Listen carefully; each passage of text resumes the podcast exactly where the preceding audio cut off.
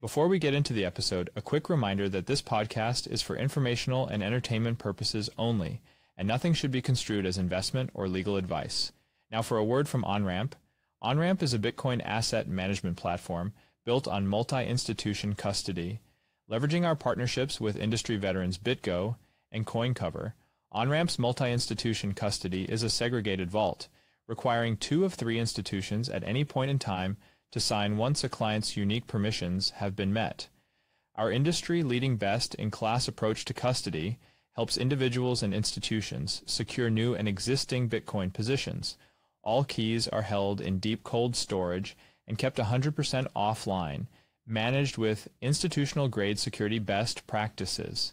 The custody solution eliminates single points of failure and reduces counterparty risks, ensuring maximum security and peace of mind. OnRamp's suite of products includes our custody offering, a spot Bitcoin fund, private wealth services and inheritance planning, and managed wealth for advisors. Whether you're new to Bitcoin or a veteran in the space, we would love to connect with you to understand your needs and how we can serve you.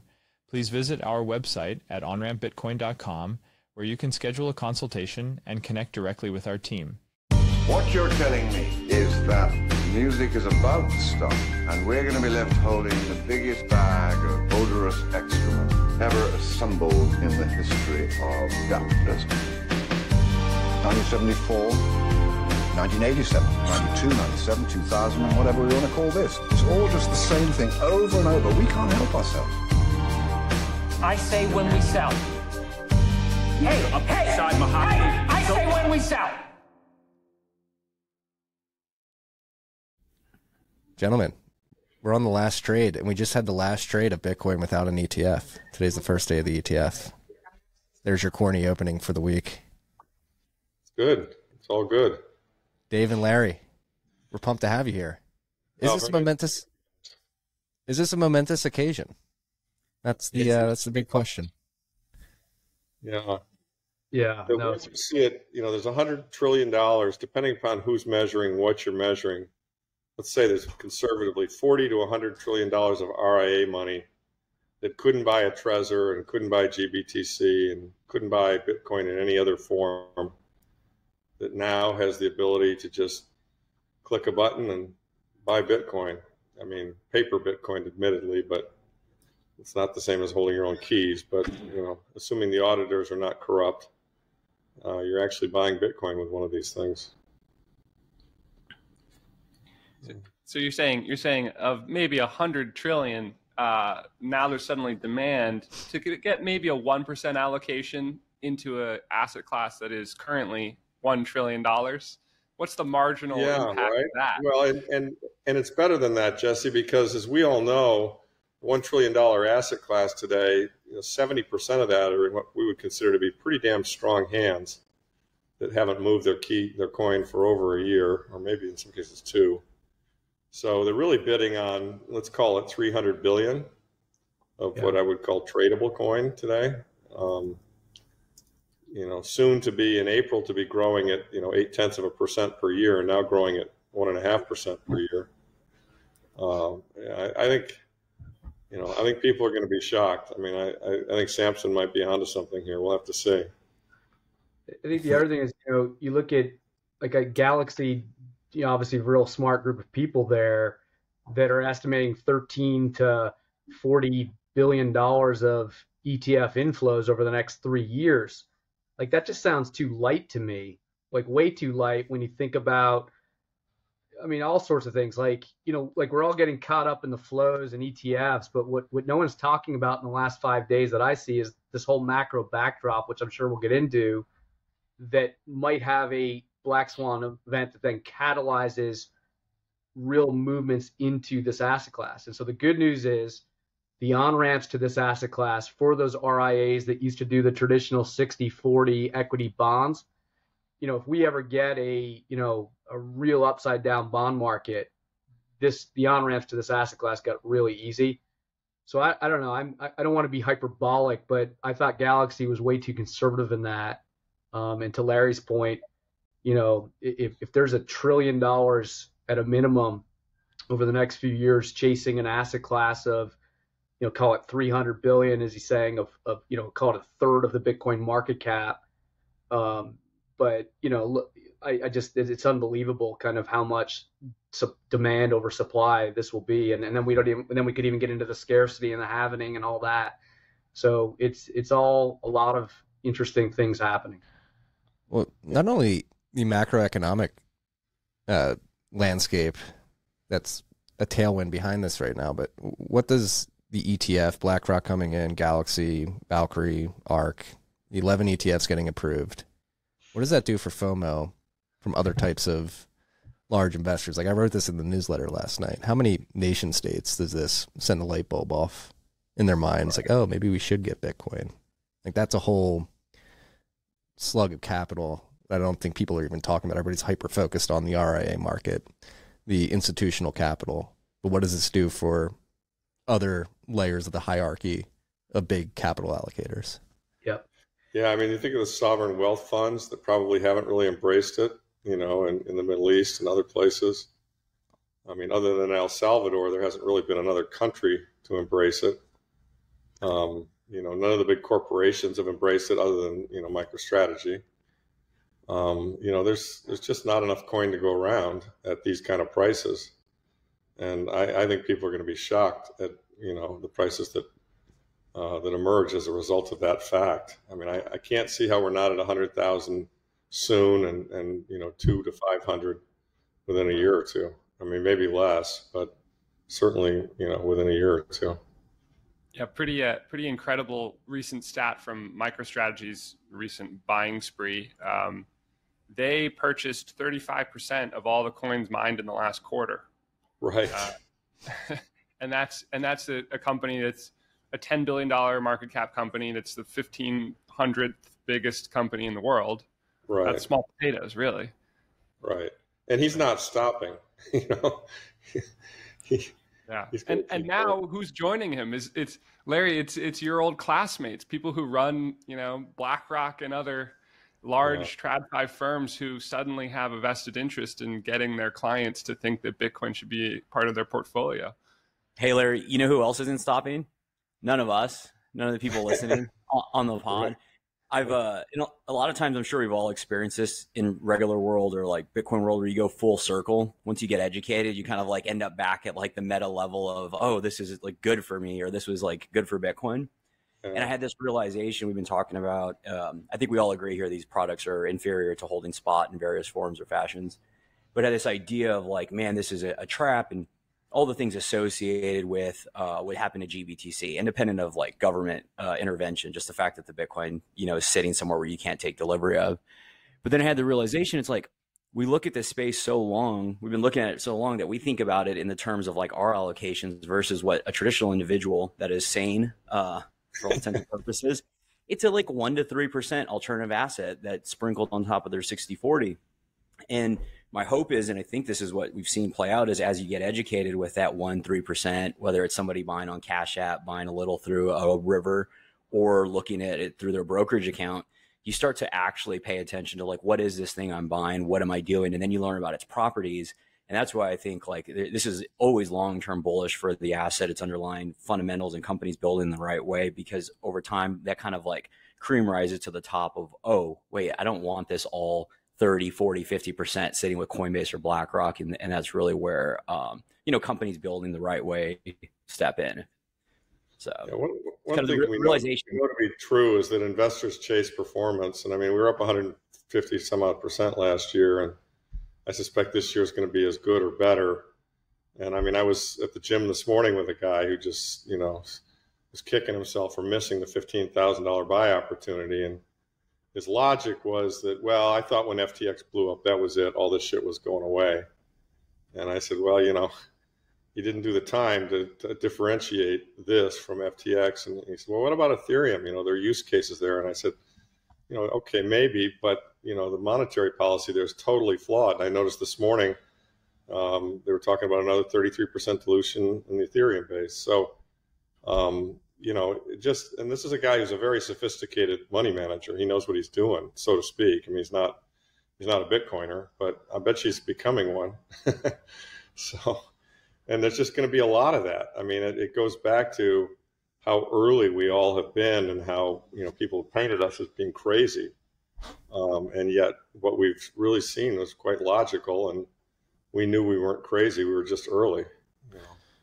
And that brings up a good question. Is this the crossing the chasm moment for Bitcoin? I think that's been a big topic of discussion.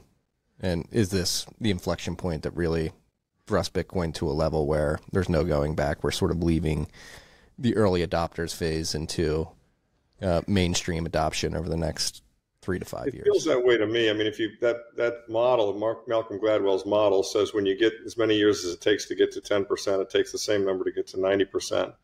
And I, it's hard to know where we're at, but being at, it would strike me that we might be at ten percent. Maybe we're a tad lower. I'm not sure. I- But I thi- boy, this sure opens it up to everybody, and Yeah, it just makes it super easy. You know. Absolutely. It, so I- think it's way earlier than 10%. And, and, and that's where, that's where the numbers come in um, that are, it's kind of hard to, to believe them really, but you know, you can look on chain at how many addresses have 0.1 Bitcoin in them. Right. So that at this point, that's $5,000. Um, and that might be too high of a bar at this point. So maybe we should lower it, but that, that's the easy cutoff to see on chain there's 4 million addresses with 0.1 bitcoin in them uh, which is to say there's there's at most 4 million people in the world who have saved uh, in an address they control um, $5000 worth of bitcoin To be to be And- completely fair though, to be completely fair though, Jesse, there there are some addresses. There's some people who own it in Coinbase or Gemini or other pieces. I mean, you're right. Yep. That's four million self custodied people who own a tenth of a coin or more. You know, Right. there's they're probably in all those brokerage accounts. What I would guess, what did Coinbase say their customer count was like 15 million, 20 million? I mean, there, there've got to be you know 20, 30 million brokerage accounts as well that have some, right? And we don't, and we don't know how much, but absolutely and and then it becomes a, a- yeah it's it's a bit fuzzy there of like where do you draw the line on what is adoption um, Right. and you know i think it's i think you can make the argument and i've made it in the past that that you know if you really understand bitcoin you will have used the network to secure some amount you know Right. to have That's right. a little yeah, bit deep, deep understanding owns. There are four million people with deep understanding. I agree with that. Exactly. And so th- that's a high bar, but that that's 0. point zero point zero five percent of of people in the world. like, like that's how low we're talking. I, I actually would push back. I think it's one tenth of whatever you guys just agreed on. The four million. I think what the, the measure is material wealth. Because material wealth basically signals you've looked long enough to at least say if it's on Coinbase and it, it evaporates or understand it. Because a lot of people just have accounts with a hundred bucks or a thousand dollars or four thousand. I think material wealth, i.e., over ten percent of a single person's personal account or portfolio, is less than four hundred thousand people globally. No, Wow. uh, I find that hard to believe. Uh, Jesse, you've done some work like a year ago on some of that, right? Trying to figure out that that, that was good data you had. Yeah, yeah. I, I triangulated. It, you know, the the best source we have is is the the ledger. Um, you know, that's the only transparent data that we have out there, and and that's where that that four million addresses uh, comes from. And it's been ticking up nicely over over the last four years. That went from three million to four million. So more people are adopting, and you know, despite the fact that that that, that in dollar terms has become has gone from thousand dollars to now five thousand dollars to meet that zero point one Bitcoin bar. Yeah, um, that number is going up, um, and then from there you have to triangulate like what percent of people have, you know, understand Bitcoin, have meaning meaningfully saved in Bitcoin, but they've done it in GBTC, despite you know despite understanding Bitcoin and, and realizing that they probably shouldn't just have GBTC. Um, and then there it's kind of your your classic, you know, back of the envelope consultant math to come up with something. But um, yeah, the, the hard and fast numbers are on the ledger, and and and and that's where it's kind of incredible how early it is. You, you know, if you if you look at just those numbers, which really reflect like deep level of understanding of Bitcoin, um, it is so so early that you know there's that's no surprise. There's only one Michael Saylor, uh, you know, doing this with the corporate balance sheet. There's only one El, El Salvador so far. We're we're just so early still. as I recall, I mean, apologize if I'm wrong, but I thought one of the conclusions that I remember reading your analysis was that if we counted people with 10,000 US dollars of net worth in the world, it was well less than 1% of the global population had exposure to, to Bitcoin. Is that something like that? Yeah, yeah. I was using a, I was using a, a data source that, that said that 2 billion people in the world have a net worth of $10,000. And so that to me is realistically the market for who's going to be interested in savings technology. Uh, and right. Bitcoin is a savings technology. And so of that number, 4 million of 2 billion is half a percent uh, right. of that group has, or sorry, less than half of, of a percent. Um, that that's that 0.05 percent number because, uh, sorry, that other direction. I'm putting you on the, I'm putting you on the spot. Putting you on the spot. Yeah, that's 0.2 percent of that group, um, which you know, however however way you cut it, it's incredibly small. Look, look go ahead, Mike. Larry and David, uh, I'd be curious. Like, uh, you guys have backgrounds in you know TradFi. You've seen the markets. Like, what has been your um, pre like dispose or kind of like thoughts around how stuff starts get a, getting a little weird? Like i was you know pinging some people before pre-trading started right? And you're looking at 25% up. It's like did they buy that bitcoin? They had to buy the bitcoin because nobody's going to take that risk.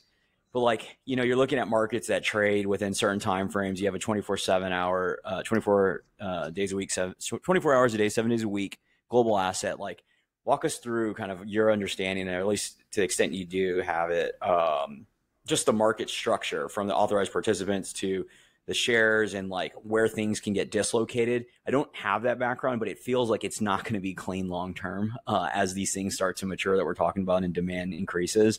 And so, I'd be curious if you guys have any thoughts on all that. Go ahead, Dave. Well, yeah, I mean, I, I, don't know, Michael. It's funny. Like Larry and I actually had a conversation yesterday about that. Of, and I'll, I'll get to that in a sec. But I, I woke up in the middle of the night thinking about this, like I get I think back to the Microsoft sorry the the Facebook IPO from 12 years ago or whatever it was and and I don't know if if you go back and look at a stock chart um, actually I could share the screen if you want and pull it up but um, you know basically well I, I, won't bother but but but if you look back at the the, the Facebook IPO the thing kind of moonshotted up the first few hours and then bang the next three months absolutely got cut in half down 50 percent. And it was the classic like well there you go. It was too much hype going into it. Institutions sold to retail then creators. And so you know having touched the stove like that in markets over years you, you get nervous when you see this hype and build up to this etf and and whether it's going to be 40 billion and you know of inflows over how long will it be, be and where will the price go it, it just naturally gets me nervous um, in the short run. But in the medium term, we we look at kind of those flows we talked about and just how early we are in terms of global adoption, like Jesse's just talking about, and just how easy the on ramps are now for your regular folk RIA to do these portfolio construction analysis now to realize that better risk adjusted returns happen to your portfolio if you get away from an old 60 40 equity bonds and you start adding in Bitcoin. And then and oh by the way mr jones you can buy you know this etf and, and own some bitcoin and have that portfolio. Like this just becomes this virtual positive feedback loop over the next six to nine to 12 months of money coming in and and, and those etfs forced to go and turn around and buy bitcoin um, and and suddenly you just get this virtual feedback loop so it feels highly probable that while there is some risk that this has gotten overhyped and people could get disappointed seven days from now because the money isn't as flowing in as fast, I do think that over six to nine to 12 months, as Larry was saying earlier, the money's going to flow in. And then we haven't even got into a black swan event, which again, we'll get into macro, I'm sure, but eventually you're going to have people running to inflation hedge assets um, when the money supply of the Fed begins flowing again. And Lori Logan, who I think is one of the, the Dallas Fed chairs, probably one of the most important people to listen to. She's the one who was the big architect around all of the programs from 2020 that the Fed used to go throw money in the system. And here she is saying over the weekend, this you know four days ago, that it might be time to to stop with QT. She's seeing some of the issues in the repo market and reverse repo market. And so uh, I'm being long winded, but to, to land the plane, I, we just see more high probability of positive catalysts for Bitcoin and flows of capital and macro backdrop um, that I think that, you know, as Marty's asking about to an inflection point, I think we will look back at this as a key inflection point. And, and, and in the Zen philosophy too, I think we'll look back and say that Sam Bankman Fried might have been one of the best blessings ever for Bitcoin because it began to teach the global markets about the difference between Bitcoin and crypto. And Gary Gensler and the SEC helped to kind of further educate that through processes like this. So let me pause there, but you know, obviously we're excited. Let me add a few things, um, Michael. So um, I think the job of these guys is to make the price of their product, you know, their ETF, track the price of the coin, you know, one for one with as little slippage as possible. And so I'm, I'm guessing, I don't know this for a fact, but I'm just guessing based on how these things typically work that that they've got, you know, internal algorithms designed to kind of instantly buy as they get more flows in, they get more purchases, um, they attract money into their, you know, into their bucket they literally have to instantaneously turn around and buy the coin because if they don't, um, you know, the coin does a God candle, goes up 10,000, well, then they're going to slip. They're not going to, you know, they're, you know, at the end of the year, somebody's going to measure how they did against the coin and they don't want to have a lot of slippage, if any. And so I think it's going to really be kind of one for one. They see, they see new flow in, they instantly buy coin. Um, where it gets interesting is, of course, they close down at 4 p.m. because the market shuts.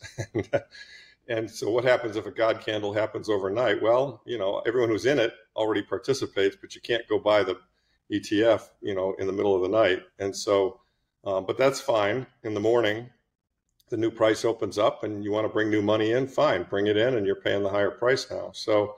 Mm-hmm. Uh, I think that it'll actually be, you know, if they do it right, and I, I presume they will, and another thing, another two other comments I'd want to make. One is that some people say, "Well, this is going to be paper Bitcoin, this, that, and the other." You know, look, we know who we're dealing with here, and I've dealt with the gold guys for 30 years, so I can I know how good they are at screwing around with this shit. But I think that in this particular case, there are going to be auditors involved, and so for these people to, you know, take money in and not buy the coin, i.e., create paper Bitcoin, I think is going to be a problem unless they can find a corrupt auditor, which is possible but I wouldn't rate it as highly likely. So I, I think that they're going to, they're actually going to, it's not going to be paper Bitcoin. And there's nothing in the filings and all the, and, and so I want to move to the GLD, which is the gold ETF, which is very similar to these things and, and created a lot of the problems over in the gold space. Um, but you know, in that particular ETF filing, there were all kinds of outs where they could have custodians and sub custodians. They could buy paper gold. They could have futures contracts. And of course, one of the things that a lot of us who looked at that thing said is, these guys are buying paper gold from Lehman Brothers, and if Lehman Brothers fails, the gold's not going to get delivered. And not, these don't have any of that language in the ETF filing. So I think they've actually got to legitimately buy the coins. Final point um, Nico on um, uh, Twitter had it this morning, a really great chart, and I retweeted it. I don't know if you guys have the ability to pull it up, but it shows basically when the gold ETF was approved in 2004, and then what happened to the gold price between 2004 and 2011 and it was pretty substantial. You know, the the appreciation in gold. So, you know, people weren't going out and buying gold coins. That was a pain in the ass um, in the early 2000s. You know, to go to your, I mean, people just didn't do it. But suddenly, you know, ETF arrives. You can buy a gold proxy. Uh, turns out it was quite flawed, but you can still buy a gold proxy. There you go. And you know, look at that, right? Uh, what was that? November of 2004, the first you know GLD ETF comes out boom. And uh, so, you know, uh, will this repeat exactly? Probably not. But I think the trend is is pretty indicative of what's going on. So we're, you know, we're we're incredibly bulled up on this whole thing. I mean, and you know, Saylor is too, right? I mean, he's the, one of the smartest guys, if not the smartest guy in the space. And he just said, you know, folks, this is a once in a generation opportunity to front run a lot of money um, that that you know wants to own this shit but can't because of the structure. Your typical RIA cannot own Bitcoin or could not own Bitcoin until today. And so that's that's really that's the news story here. And I think we're now in uncharted waters. And you know, Samson Mow says he thinks it's going to a million bucks. I mean, who am I to say he's not right? I mean, you know, I mean, I'm not sure I'd bet on it for sure, but I, I mean, obviously, I think it's getting to a million eventually. Um, you know, but what's the time frame? I don't know. It, it could be faster than we think.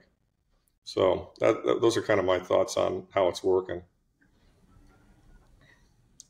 And anchoring back to the analog of Facebook's IPO that you explained, Dave, like that's people have been calling the ETF launch the IPO moment for Bitcoin, but like we all know, and there's exchanges that trade 24 7, 365. Like the difference here is that Facebook going public has a bunch of insiders that want to liquidate some of their stock to monetize all the work they've put in for, for many years. And I think this is a different animal in the sense that everybody that's bought in has bought in just because uh, because of what Larry just explained, that you have the chance to front run immense amounts of capital. And I, I don't think those dynamics of like an IPO launch, insiders dump is going to play out and things are going to get really weird. Yeah, I think it's a great point, Marty, uh, that, that in that case of, of Facebook, you had institutions selling to retail that then the mom and pop got held holding the bag. Now, look, to be clear, Facebook went down 50% in the next three months. It was one of the most phenomenal buying opportunities. It's up uh, literally like 100x from there. Um, and and so, you know, I, I think that that similar thing I, I'm just saying could play out in the short run where, you know, I think you're kind of, it just feels like the markets broadly in the last two months since the Halloween bottom has had a little levered speculator, citadel type trend following investor pop in the markets, right? And, and ignoring now global economy. And so I'm just saying that, you know, and partly because I'm hoping I, I'd actually like to see Bitcoin settle back in and then be able to keep adding and just buying more. Now, like you guys, we're always dollar cost averaging and ultimately won't matter. We'll look back someday on these prices and say, God, what a bargain this was at 48,000. Um, but I, I think you're right, Marty, to, to I agree that the, the irony is as we're selling to mom and pop retail on that Facebook IPO. This is the exact opposite. This is now the IPO of Bitcoin, as you're saying, but for the institutions now to start getting involved. And all of us that have been here for a while now, you know, we're we're kind of riding that wave. We front ran them, as Larry's saying. So, yeah, I this is in, in general. Let me be clear on the medium to longer term.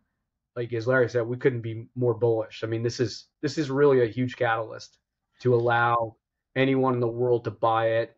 Uh, and the beauty of this asset class is anyone in the world can buy it so long as you have a mobile phone. Uh, and one last final point. Uh, this guy was just listening to someone overnight was making this point that, you know, if 50% of the world is supposed to have CBDCs thrown upon them in the next year, um, again, in that spirit of that Zen philosophy of if Sam Bankman Fried might have been ended up being the best thing that happened to Bitcoin, to, to, to create that delineation between crypto and Bitcoin. Same thing here. Maybe these CBDCs, as this gentleman was pointing out, create each creates a, a, a, tutelage for people in the world to understand how to trade digital cash, and therefore the eventual run away from fiat currencies to Bitcoin become that much easier. That they're doing a favor for Bitcoin ultimately by introducing CBDC. Um, so you know, again, I don't want to get too philosophical on that, but but sometimes the things that you think are so bad aren't. They're actually they're actually really good. And that, I mean, I just saw a stat on Twitter. We're an hour into the trading day. There's 1.7 billion dollars of volume uh, across these 11 ETFs. How many? How many new Bitcoin? Not maybe not Bitcoiners as we would define them as people holding their own keys, but how many uh, people, new people, have material exposure over ten thousand dollars to Bitcoin today. Yeah. how many did we just add? It looks like there's been 600 billion, uh, 600 million, uh, billion in, uh, or, or million in, um, no, billion in, in, uh, GBTC as well, right? Yeah. No. That counted in that. Um, so. I saw there was an interesting tweet the other day that said, "Can you say you're early if you uh, if you got in after the ETF?" you know, we joke around being so early. I think that like to your crossing the chasm point, it's kind of like this is it's it's a mainstream. It's as mainstream as you can yeah. get from an like uh yeah. Yeah, it's it's absolutely a new a new era. But but yeah, to to to that crossing the chasm point, weirdly, I, I still think that that is way in the future for us. We're still in, you know, based on the numbers I was talking about, firmly in the innovators uh, stage. It just feels like we've come so far because we have. But you know, the, the next 15 years will be going through the the the steep part of the S curve, uh, the adoption S curve. And and Larry, I was I was just reflecting on, you know, the that chart you brought up about about gold was an amazing one to show the power of adding a, a channel of buying power to an asset. Um, but the, the, you know the the big difference uh, you've already pointed out um, and done a great job of highlighting how uh, Bitcoin's more auditable, and that per, you know creates this barrier to to a paper Bitcoin problem. Um, but on top of that, gold is, has kind of historically been the domain of nation states, right? Like it's it has such a long history that it has become so centralized over time. And Bitcoin, you know, doesn't have any nation states hoarding it at all yet. And so it's it's kind of hard to you know who has the authority to to meddle in a paper gold market um, and and muddy the waters. Really, only nation states are, are are able to do that and get away with it. I think, or you know, with with the blessing of nation states at least. And there's no, you, in order to muddy the waters, you have to have you have to control some of the supply, um, right. or at least be a player in that market. And there there's no nation state player in Bitcoin yet, so I think that's an additional barrier to effectively. I would, I would, I would agree with that.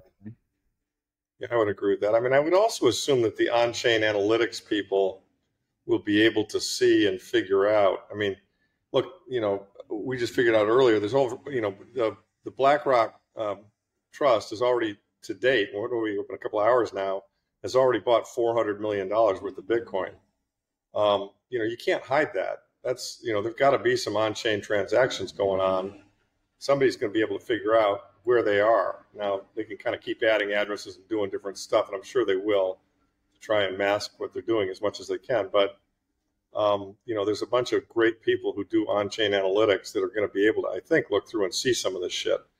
And you can never do that with gold. I mean, it's the gold is just completely opaque. And and frankly, I think a lot of people, you know, a lot of the nation states lie about the gold. I mean, I think, you know, the United States is supposed to have 261 million ounces or 8,133 tons, and I don't think we do. I mean, Ron Paul told me personally he's pretty sure that Fort Knox is empty.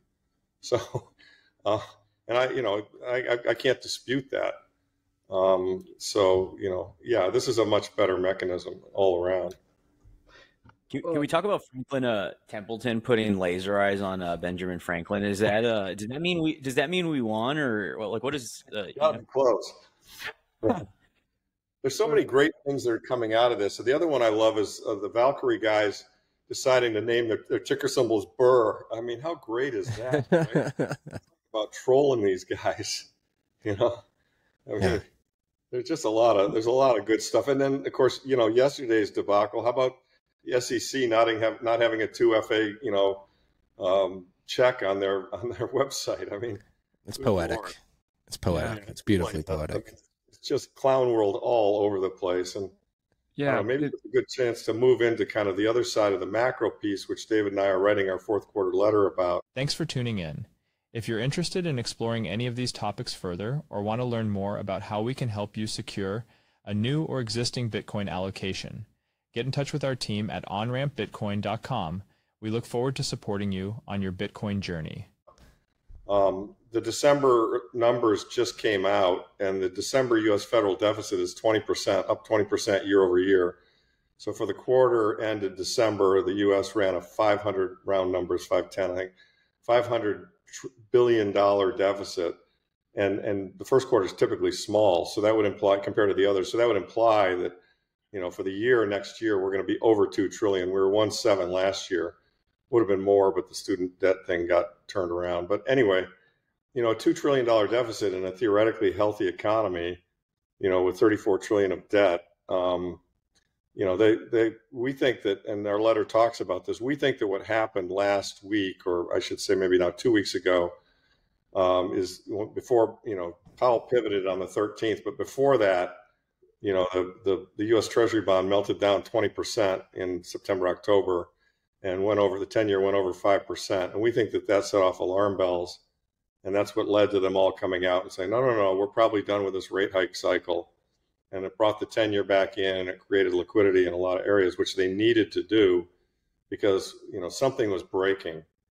And our view is they're right on the edge of something breaking, and we don't know when it will formally break and break in size. But you know, we Silicon Valley Bank was an example of something breaking. They stuffed that one back in the can.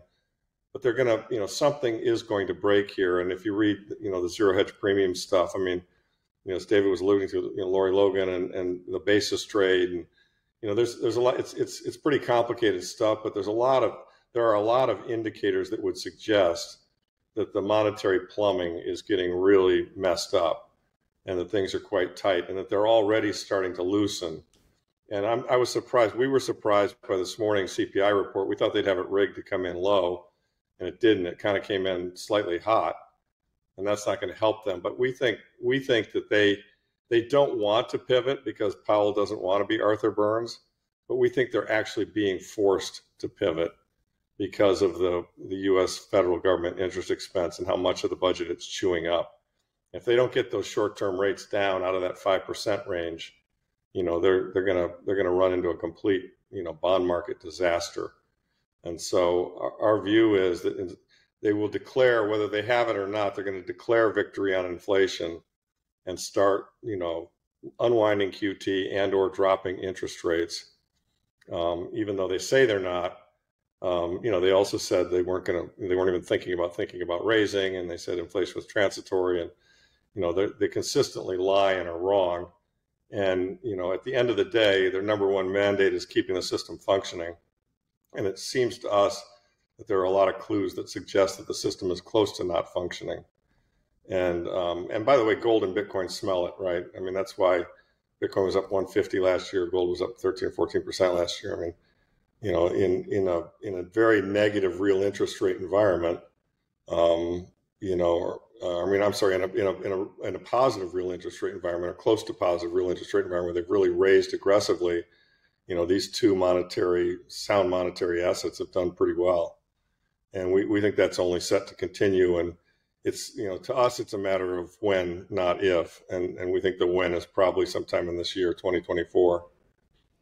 Yeah, I ran a left side of the bell curve analysis last week, and in uh, at the end of 2008, the ratio of national debt to M2 money stock was 1.29, and today it's 1.63. So wow. we've expanded the debt way more than we have the monetary base. And as Parker Lewis likes to say, there's too much debt and not enough dollars. So you just think, again, left side of the bell curve, looking at that ratio, they're going to have to revert back yeah. to the mean by expanding the monetary base Yeah, this is this is Lyn's famous chart. It's just you've got to have the monetary base go up in, in concert with the debt, or else the whole thing blows up. You know, so it, it's it's coming, and you know that's that's enormous. That's a macro event that's enormously positive for sound money assets, just enormously positive. Um, and, but they've held they've held it off. I mean, I, and I give them credit. I thought it was all over with Silicon Valley Bank, um, and they they managed to stuff that one back in the can. But uh, it, if and when a crisis hits and they have to un- unleash the monetary spigot, uh, that will ensure that Fed will be Arthur Burns in, in this. Oh, absolutely. There's no question. That's where that's where they're headed. Um, yeah. Although you know there are some, I mean Gundlach and others who say we could get some low inflation prints. I mean David has done the research and pointed out that yeah. Um, you know, some of the housing stuff has come in a lot. I mean, the food was a problem in today's report, but the housing and other things have, have come gotten a lot softer. And honestly, I mean, the difficulty in navigating all of this is we're dealing with numbers that are, you know, they're cooked. I mean, that are, you know, we're dealing. I mean, they they lie about all this shit. So um, yeah, it's yeah. Fuzzy at best, right? Exactly. You know, housing's thirty eight percent of the housing and rent owners equivalent rent is is like thirty eight percent of the CPI and just looking at kind of where those numbers are trending here over the next few years, few months because of the lag effects. Like we're definitely good, despite today's surprise of CPI, the number is going to keep working its way down. Um, it, it's most most highly probable that it will play out that way. And so, you know, but you know, I, I think that we're talking about is more just that bigger issue. I mean, like, I, I think probably the there's there's some black swans out there that no one in the world, even none of us are even thinking about that could pop up. But I think the biggest thing that I'm hearing that you know a lot of major Wall Street banks worry about is when does one of these auction treasury auction things really go afoul and, and, and then suddenly you get what we witnessed kind of early fall this year with the 10 year moving toward 5%. When do you see that happening throughout the curve, even in the T bills? And suddenly now people start losing real faith in the bond market. Again, that's why I think this ETF is a big deal because I think then it's going to be really easy for the RIAs to say, maybe you should go buy some of that Bitcoin ETF, uh, Mr. Jones, and, and, and, and with, with 2% of your bonds. And, and, we'll see just an easy flow out. That That's probably when the Treasury will be mad as hell that Gensler allowed these on ramps to happen so easily. So, Hey, uh, Larry, and you mentioned cooking the numbers. The one of the stats that rung out to me I saw early in the week was um, from Peter St. Onge about why are GDP like we keep uh, being confounded about like what what's happening, why are the numbers what they are. It doesn't make sense in like anecdotal references. And he tweeted, uh, GDP and jobs define slowdown predictions question mark because most new jobs 56% last year were disguised as government spending. In, in New York and Chicago or Illinois uh, it was 113% in Illinois and 56 or 121% in New York. Uh, so while the economy is shrinking you know government spending government expenditures it, so it, it, when I heard that early in the week I was, it was a little I mean, it's kind of scary in the sense of like you're at this like tail end of this cycle where the government is basically taking up over 100% of jobs in these two states and how many are below that right on that cusp he just threw out those two numbers yeah and the government has never been a bigger percentage of the economy except world war ii where it was a huge percent but and that's that'll be in our quarterly report as well which we're in the process of finishing up but um, you know one of the things that we found interesting and people wonder well, the biggest surprise to us last year was the stock market held together and the GDP held together, kind of grew at I don't know, call it a two seven percent rate annualized. Um, and and the thing that we found a chart that we put in our report that we thought was very interesting, which shows that you know in COVID the the spending kind of took a real quantum jump up. You know, government spending was in the mid fours and went to six plus and seven actually one year. Uh, trillion dollars. We're talking about U.S. federal government spending, and of course now the COVID crisis has passed um, by a couple of years, and yet we've only come down from that peak of seven to 6.1. So, you know, what's really keeping the economy going is, you know, Bidenomics and this inflation control plan and all these, you know, all these government programs that they're, they're out there spending on um, and money they're sending around everywhere. And so, um, and of course, they're doing it all with debt. You know, they don't have that money; they just, you know, we're borrowing it. So, um, you know, we've kind of got a, a fake economy and, and, fake GDP numbers based on, you know, the, the borrowing. And, um, you know, it, it's, I mean, something's got to give, right? Either they've, they've got to stop borrowing so much and try and close that deficit, um, or, you know, or, or worse things will happen uh, in terms of, you know, people will lose faith in the currency. I mean, the, the way to, to go back to the inflation point, you know the dollar has been very weak and understandably so because of you know this tilt toward easing and i think that's going to continue and where i think it all becomes relevant is eventually the dollar will weaken enough that the dollar price of oil will go back up again um, you know we've been kind of hanging around in this 80 range 70 80 range and, and when that starts to happen that that'll be the beginning of the next upwave in inflation um, but that might be you know three months six months nine months from now who knows uh, um, and the other the final point would be that it's an election year and I saw somebody tweet out, I don't know how accurate it was, it could be wrong, but that there was actually discussion going on in Washington, D.C. about some kind of a tax break this year in an election year to try and grease the skids for the election, which, which it would just be shocking to me. I mean, they, they absolutely positively need to get more fiscally responsible, and yet you see almost nothing in that direction. And of course, they kicked the can on the on the whole debt ceiling. You know, it doesn't have to get addressed now until January of 2025. So you know, they can kind of do whatever they want between now and then. And my, my sense is they will. And that's why I think a deficit this year of two trillion, that's the low end of the range. I think it could easily be two two, two four, two six, maybe even three. Who knows? But um, you know, in, a, in an election year, they're going to pull out all the stops, right? And if we keep the pace of Q4 2023, it could hit 38 trillion by 2025. Oh, easily. And... Yeah. Oh, that's that's exactly right. That's that's another thing we discovered, and I wish somebody, maybe, maybe somebody smarter than we are in terms of government accounting. There might be some intergovernment accounts, but you know they had a deficit last year of 1.7 trillion. But if you look at the debt at the beginning of the year and you look at the debt at the end of the year, you know the difference is more like 2.5. So there's you know there's something like six, seven, eight trillion, uh, eight hundred billion dollars. It's not a. I mean the debt's going up the, the deficit's either the deficit's underreported or there's some kind of funny accounting going on.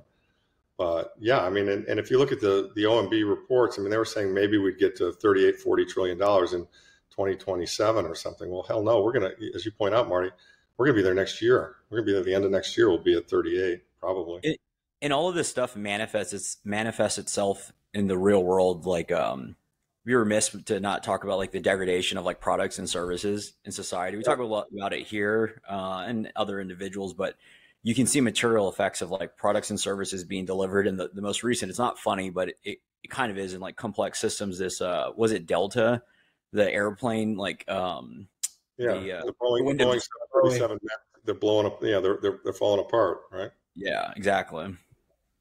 And I think another landmine from the macro backdrop that we haven't discussed yet is just the geopolitical situation in the world. What's going on in the Red Sea right now? Uh, right. A lot of the BRICS countries becoming emboldened and, and um, sort of banding together and not being happy with U.S. foreign policy.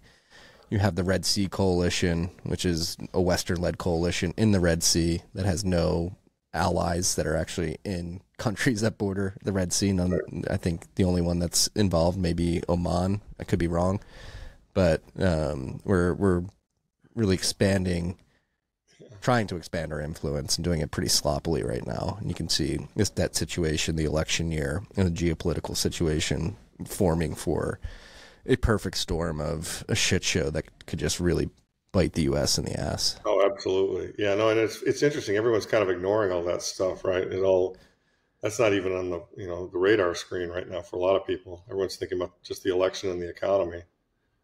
And yeah, we could we could easily have a black swan in some other country or or at a larger level.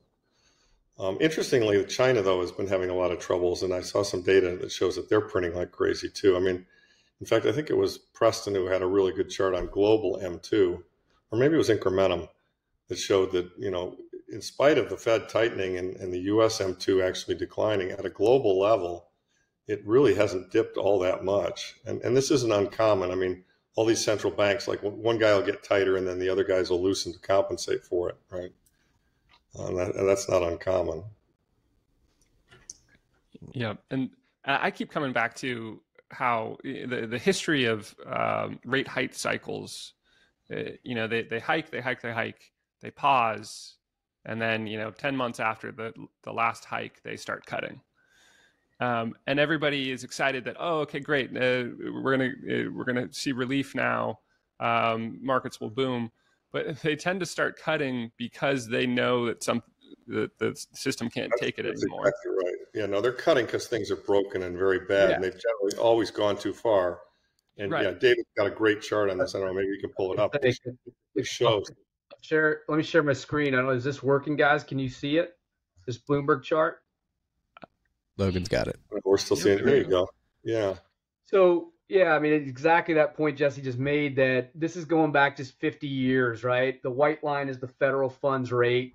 The red shades are recessions, going back to 1970 here.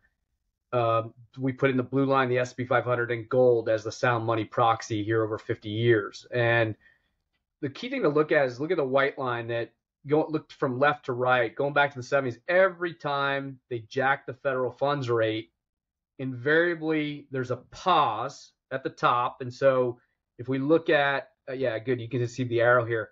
Like like look at um, I mean, let, us just stop here kind of in, in 99, 2000, right when they raised rates in late 99, 2000. Then there's a pause, and then the recession lag effect kicks in of the higher rates, and the stock market begins to break kind of in the later phases of the pause. That same thing happened with Bernanke here in 04, trying to pop the housing bubble. He paused for a year. Stock market had its blow off top before then the recession kicks in the stock market falls over, and then they have to cut rates rapidly to try and you know steady the economy in this levered, fragile economy. And I think that even happened here in, in 8, 17, and 18 with Bernay, uh, Powell takes the baton from Yellen as the Fed chair. He tries to, you know, end some of the shenanigans and pauses, but then everything was breaking down in the repo market. We had the December of 18 stock market collapse and they, they stopped that. And then obviously COVID happened. But look here, I mean, here's this rapid increase of the last year uh, and change. And, and here's our pause. Um, and yet the stock market's marching on, the economy ignoring all sorts of geopolitical risk.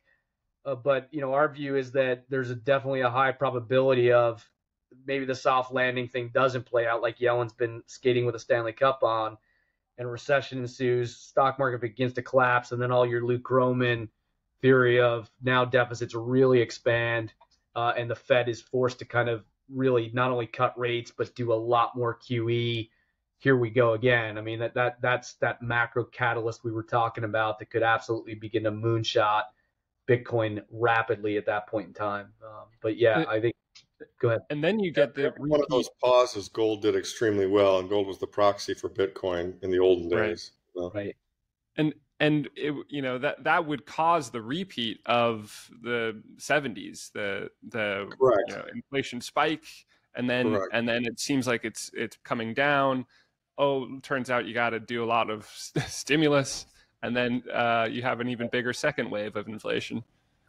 No, that's exactly right. They're always behind the curve, and they, you know, they really, they really don't know what they're doing. And this is why, you know, just we we should never have had a central bank. I mean, they, you know, they started off, they blew a bubble, they financed World War One. You know, we had this the mini depression of the 20, of 1920, and we had the big depression of 29. I mean, it's just these guys just do it over and over again. I mean, I, you know, I tweeted a week ago, you know, Bernanke you know, pours gasoline on his neighbor's house and then lights it on fire and then calls the fire department and writes a book and claims he's the hero with the courage to act. I mean, you know, what the fu- what the fuck? I mean, you know, I mean, these guys just they just keep doing it over and over and over again. Which actually that was interesting. In the last Powell press conference, he said something I thought was interesting, where he said, you know, that they were willing to start cutting before inflation, headline inflation, got to two percent because there's a lag effect. And it's like the first time I ever heard him, you know, talk about a lag effect. And then, you know, it implied that maybe he's thinking of trying to get ahead of this curve, knowing what's coming. Um, but we'll see. It's um, he does not want to be perceived as Burns, and yet I, I don't really see how he can avoid it. I mean, the reason we're all so comfortable in our investment theses over a longer time frame is just that the math is is what it is and you know one can't continue to grow the debts in excess of the underlying money supply without having a eventually you hit a hard wall and so as a result we know with you know as, as Foss used to say or says you know it's you know fiat debasement is 100% certainty it's just how much and what time frame so it's coming and um, you know, the, the, good news is, you know, we'll have million dollar Bitcoin. You know, the bad news is we might also have seventy dollar gasoline. We'll have to see. Larry, how, how do you perceive, uh, or how do your how does your guys' network perceive what's happening? You know, we know some friends mutually that introduced us, and you guys made it through. Uh, and you know, I think being recognizing gold value early helped with that. Um, but just curious, kind of like the scene up in Boston, the Northeast. You guys been around the the yeah. The, uh, rim it's you know it's kind of amazing how well fiat has treated so many people i mean david's got a brother who is, has a very fiat job and very high high level position and um, you know it, fiat's been really good to a lot of people and so they don't really want to recognize or, or you know that they might be wrong or that they might be on the wrong side of this trade it, it kind of threatens their worldview we do have one sma client who was a fiat guy I used to work with in the venture business, and he went off and he did extremely well, and he's he's probably worth half a billion dollars, and he gets it. He he completely gets it. Um, but I would say he's the exception, not the rule. I think the rule, you know, in the neighborhoods that David and I live with, the people our kids played sports with, et cetera, is that, you know, uh, what are you guys talking about? You know, everything's great. Hmm. You know, we're rich. We just bought a new Land Rover. You know, we make a ton of money. Um, but it's, it's all going to change. You know, it's uh, the first shall be last is is what I think, and uh, can't happen soon enough from my point of view. it's been a it's been a long time coming. I mean, as you guys all know, I've been fighting this battle long before Bitcoin existed. So, um, which gives me the perspective to know that we are right and to also understand that there are times when it's a shitty battle to be fighting. Yeah. Um, you know, and uh, you know, I've been pleasantly surprised with the Bitcoin price this year, and you know, we have Bitcoin in the fund, we have Bitcoin companies in the fund. I, I'm personally half my half my personal assets are in Bitcoin, but the other half are in gold and silver. And I must admit, the gold and silver side is driving me nuts. You know, it's like, come on, guys, let's let's get going here. Uh, and, and, David and I were David and I were discussing this yesterday. I mean, there's no doubt that Bitcoin is taking some of the shine away from gold and silver. I mean, gold and silver market's about 13 trillion dollars, but really only probably three or four trillion of that is tradable. There's a lot of it's on you know women's necks and jewelry in India and China, and maybe 25% of it's in central banks. That's not you know they're adding, but they're not they're not selling, but they're that's not up for sale any any given day. So let's call it four trillion dollars on any given day of tradable gold coins and bullion in the world. Um, you know, absent the paper. and um, you know, at the margin, Bitcoin's a trillion dollars of, of, total market cap, and you know, they're young people. They're not buying any gold. They're buying Bitcoin instead. So, um, while I think they will both appreciate, you know, as you guys have heard me say, there's no doubt Bitcoin's the much faster horse, um, and I think I think gold will eventually you know, um, become much less important in the entire sound money trade. But I also think that with the central banks doing what they're doing and the buying and and the and the potential for a reset occurring, which I think is reasonably high, that the, those people will probably try to reset to gold before they try to reset to Bitcoin. And you know, one of the most exciting points of all this, we touched on it a little bit, is uh, Wall Street's going to get a nice surprise in that um, they may think they get their bearings in the next couple, and, and everybody globally, the next let's call it ninety days. Uh, Jesse's uh, version of the Super Bowl is you know set to happen. I think right now, like April sixteenth or whatever, and uh, they're just going to get smacked in the face with this uh, supply shock, and the yeah, reflexivity right. is going to come from that. Uh, I don't think they're prepared for. It's, yeah, no, I, I think that's right. Super Bowl. Yeah, imagine what happens if we wake up one day and Bitcoin's three hundred thousand dollars. I mean, you know, think of the FOMO that's you know that's going to exist. And I mean, you know, now now you're a wealthy human being anywhere in the world, and somebody says, you know, where are you on Bitcoin? I mean, you got to seriously start to think about it, right?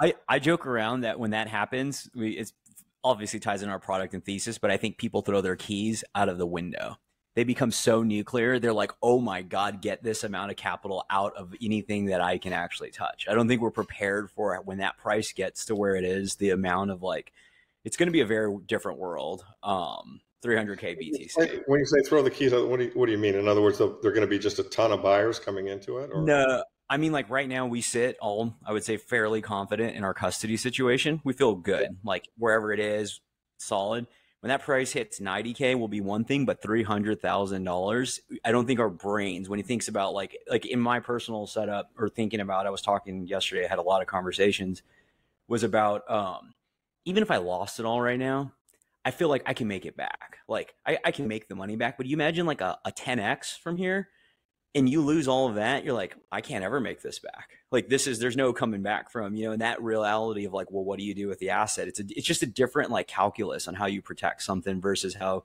we think about it today. I don't think it's actually just like priced into anybody, let alone people that have been looking at the asset for 10 years, let alone the future buyers. It's just a different world. It's the gravity will completely change at 300k basically. Yeah, I mean it's hard to it's you know thinking about how far it can go. I mean, and I, I love Saylor's comment. You know, it's going up forever, Laura, and I think he's right. But I mean, to me, I can see a couple hundred thousand. That that's clearly you know within my. I mean, that's like to me that's falling off a log. We get there in whatever time frame, but we'll get there. And I can actually see a million. After that, I I just don't know. I mean, I, you know, I've seen 50 million a coin. I'm Carlos Sari said that. I've seen 10, 20. You know, who knows? It's it's nuts, right? You just you don't really know. Well, um, I was going to say one, one, one data point we've looked at historically is in the late 1970s, call it 79, 80, after that whole inflationary and chaotic period of the 70s, um, you know, you had global sound money assets, gold and silver at that time. If we just isolated those two, they basically got to high single digits as a percentage of global financial assets. And so, if you take gold, silver, and Bitcoin today and say, okay, what percentage of global financial assets are those? We're we're under one percent, and and so again, in the world in the 1970s, you only had 35% debt to GDP. You didn't have 125% like you do today. That this this is a much more fragile system that now than it was then. And so, you know, when we do the math on that and say, okay, well, what if you just went back to 8% of global financial assets on Bitcoin, gold, and silver? You know, the, it's pretty easy to get to prices like 400, 500,000 a coin in Bitcoin uh, and having gold and silver go a hell of a lot higher as well. Uh, but that's where that math's pretty easy um, to see if, if over the next five years. I think the one thing that people have to remember is I think we, we live in a microwave world where we're used to having our food in 15 seconds. And I think people think, well, okay, Bitcoin will be at 400,000 by December of this year. But these things take time.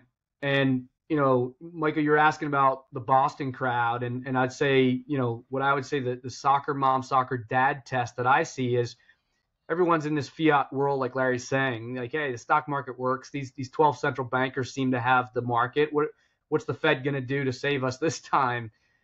And it and it scares the hell out of all of us because we know we've studied this in financial history enough to know, like, God, this is this is not going to end well. But I think what happens is, as Jeremy Grantham, a great value investor up here in Boston, has pointed out, that commodities are where the great fortunes are made, and and Bitcoin is a commodity, and it's the scarcest commodity in the world. And if if you knew, and if you just have an eight-year patient, low time preference horizon, you you'll make fortunes here, given this backdrop of where we are as a percentage of global financial assets, these inflows that are coming how commodities work, what the global central banks are going to have to do to support the global economy, the demographic challenges with baby boomers maturing, things like that. You can't kick the can much anymore. And so, like, this to us seems just like the highest probability. Like, I can't imagine an, any other asset outperforming Bitcoin over the next 10 years or even maybe five years than, than this asset class, given the scarcity properties and, and given that backdrop. Um, so, like, I, I think everyone, to answer your question, Michael, is just, you know, too caught up in their stock market 40 year old model world of, of the Fed's got your back and rates come down, but they're, they're not watching all these other trends that, that yeah. we're all early on. It's amazing to me how, how well, you know, the average investor has been trained to buy the dip because in 40 years of deflation, it basically has always worked. And, you know, that's the advantage of being 66. And you see a bunch of cycles, and it's as if bear markets have been outlawed or something. Bear markets and stocks have been outlawed. You know what I mean? And that's just not realistic. I mean, you know, you're going to have labor cost pressures, you're going to have falling margins, you're going to have falling demand, and you're going to have tighter money, and you're going to have and you're going to have better alternatives. I mean, I, I know many wealthy people who are like, why do I need to mess with the stock market? I can buy a one month treasury and get 5%. 5% is a nice yield on all the money I've got. So, um, and by the way, I, I think that 5% is going to go higher, and I think the 10 year is going to go higher. I mean, I, think the big, the other big macro thing we haven't really discussed, but we, you know, we feel it very strong is that we are no longer in a deflationary world. We're just not. I mean, there are deflationary aspects of the world, as Jeff Booth points out, the technology and so forth, but but right now, we've underinvested in real stuff for 40 years, and real stuff is about to come back with a vengeance. And so, um, you know, that's gonna that's gonna change what works in the stock market. I mean, the stock market in the 70s was a bad place to be. The, the bond market in the 70s was a terrible place to be. I mean, Henry Kaufman called them certificates of confiscation. And, you know, we think this is the 70s on steroids. So, you know, to me, the biggest decision everybody's got to make right now is is they look at their asset allocation, you know, how much they want in stocks, how much they want in bonds, and then how much they want in what we consider sound money assets. And you know, we talk to people all the time that have nothing in the sound money asset bucket, and we scream at them that they're idiots. And of course, you know, we've got 100% in the sound money, you know, bucket, and and probably we're idiots too for being for being so overweight in one category. But we believe what we believe, and. Uh, yeah you know, it's, it's pretty clear to us. What's that? Irresponsibly long. Oh, we, are, we are, in a business school sense, we're extremely irresponsibly long. My HBS professors would would criticize me massively, but you know what? I, I mean, I, I, just don't give a fuck anymore. he probably should buy some Bitcoin just in case it catches on. Yeah, well, the, the, the, David and I were at a macro conference up there, and I mean, it's you know, you want to talk about, you want to be the turd in the punch bowl. You just talk about Bitcoin or you talk about a sovereign debt crisis. I mean, you got to remember, I mean, and, that, and that's what leaves these people vulnerable, by the way. You got to remember just how fat, happy, and stupid all these fiat masters are. I mean, they think they're geniuses. They just, they think they're absolute geniuses. And, and, and to be fair, they have been. I mean, they've crushed us. I mean, it's, you know, um, playing that game has been an extremely lucrative game to play but um, history would suggest that things are changing. So that's, that's, that's, how we see it. They're changing, and they're changing rapidly right now. ETF yeah. is here. As Marty says, we're going to win, right, Marty? oh, we're going to win. He's, uh, I mean, just look at the state. There are days, you know. there, there are days, there are weeks, there are months sometimes during the bear markets yeah, where, right. where your spirits get low. Sometimes it doesn't always feel fun. I mean, you know, it's really nice to be at this landmark where this ETF got approved, but you know, kind of the run up to it, it was just like, oh, really? You know, we're gonna have to go through all this shit again. You know? yeah. It's behind us now. Now we're in the winning yeah. phase. We're always winning. Um, Dave and Larry, it's been a pleasure. I wish we had more than an hour to talk, but likewise, it was great to have you two on today. Momentous day. Whether you think uh, getting Bitcoin exposure via the ETF is right or wrong. There's nothing you can do about it. It's in the world now. People are going to buy it, and it seems like there's a lot of people buying it right now. Or probably it's a good thing. There's there's yeah. no way it's there's no way it's anything but a good thing. It, it does open the, the door to possible games, but I I think it'll be harder to game this than it is was to game gold, and so I think that's a good thing. Awesome. Great. Thanks, Jesse, anything? Thanks, guys. Good to see you. Yeah, fantastic, David, Larry. Thanks for for joining us. Let's do this again when the uh, when the crisis really hits. Yes. yeah, that'll that'll happen, and uh, some rivet's going to pop, and it's going to be, you know, March of 2020 or 2019 all over again. You, you know it's coming. We just don't know when. Yeah, we'll talk about whatever acronym they come up with to plug the hole. Yeah, they, I'm sure they've got a few figured out. Yeah. BTFP2. Let's go. Yeah, exactly. Thanks, guys. Good to see you all. Thanks, guys. All right. See you guys next week.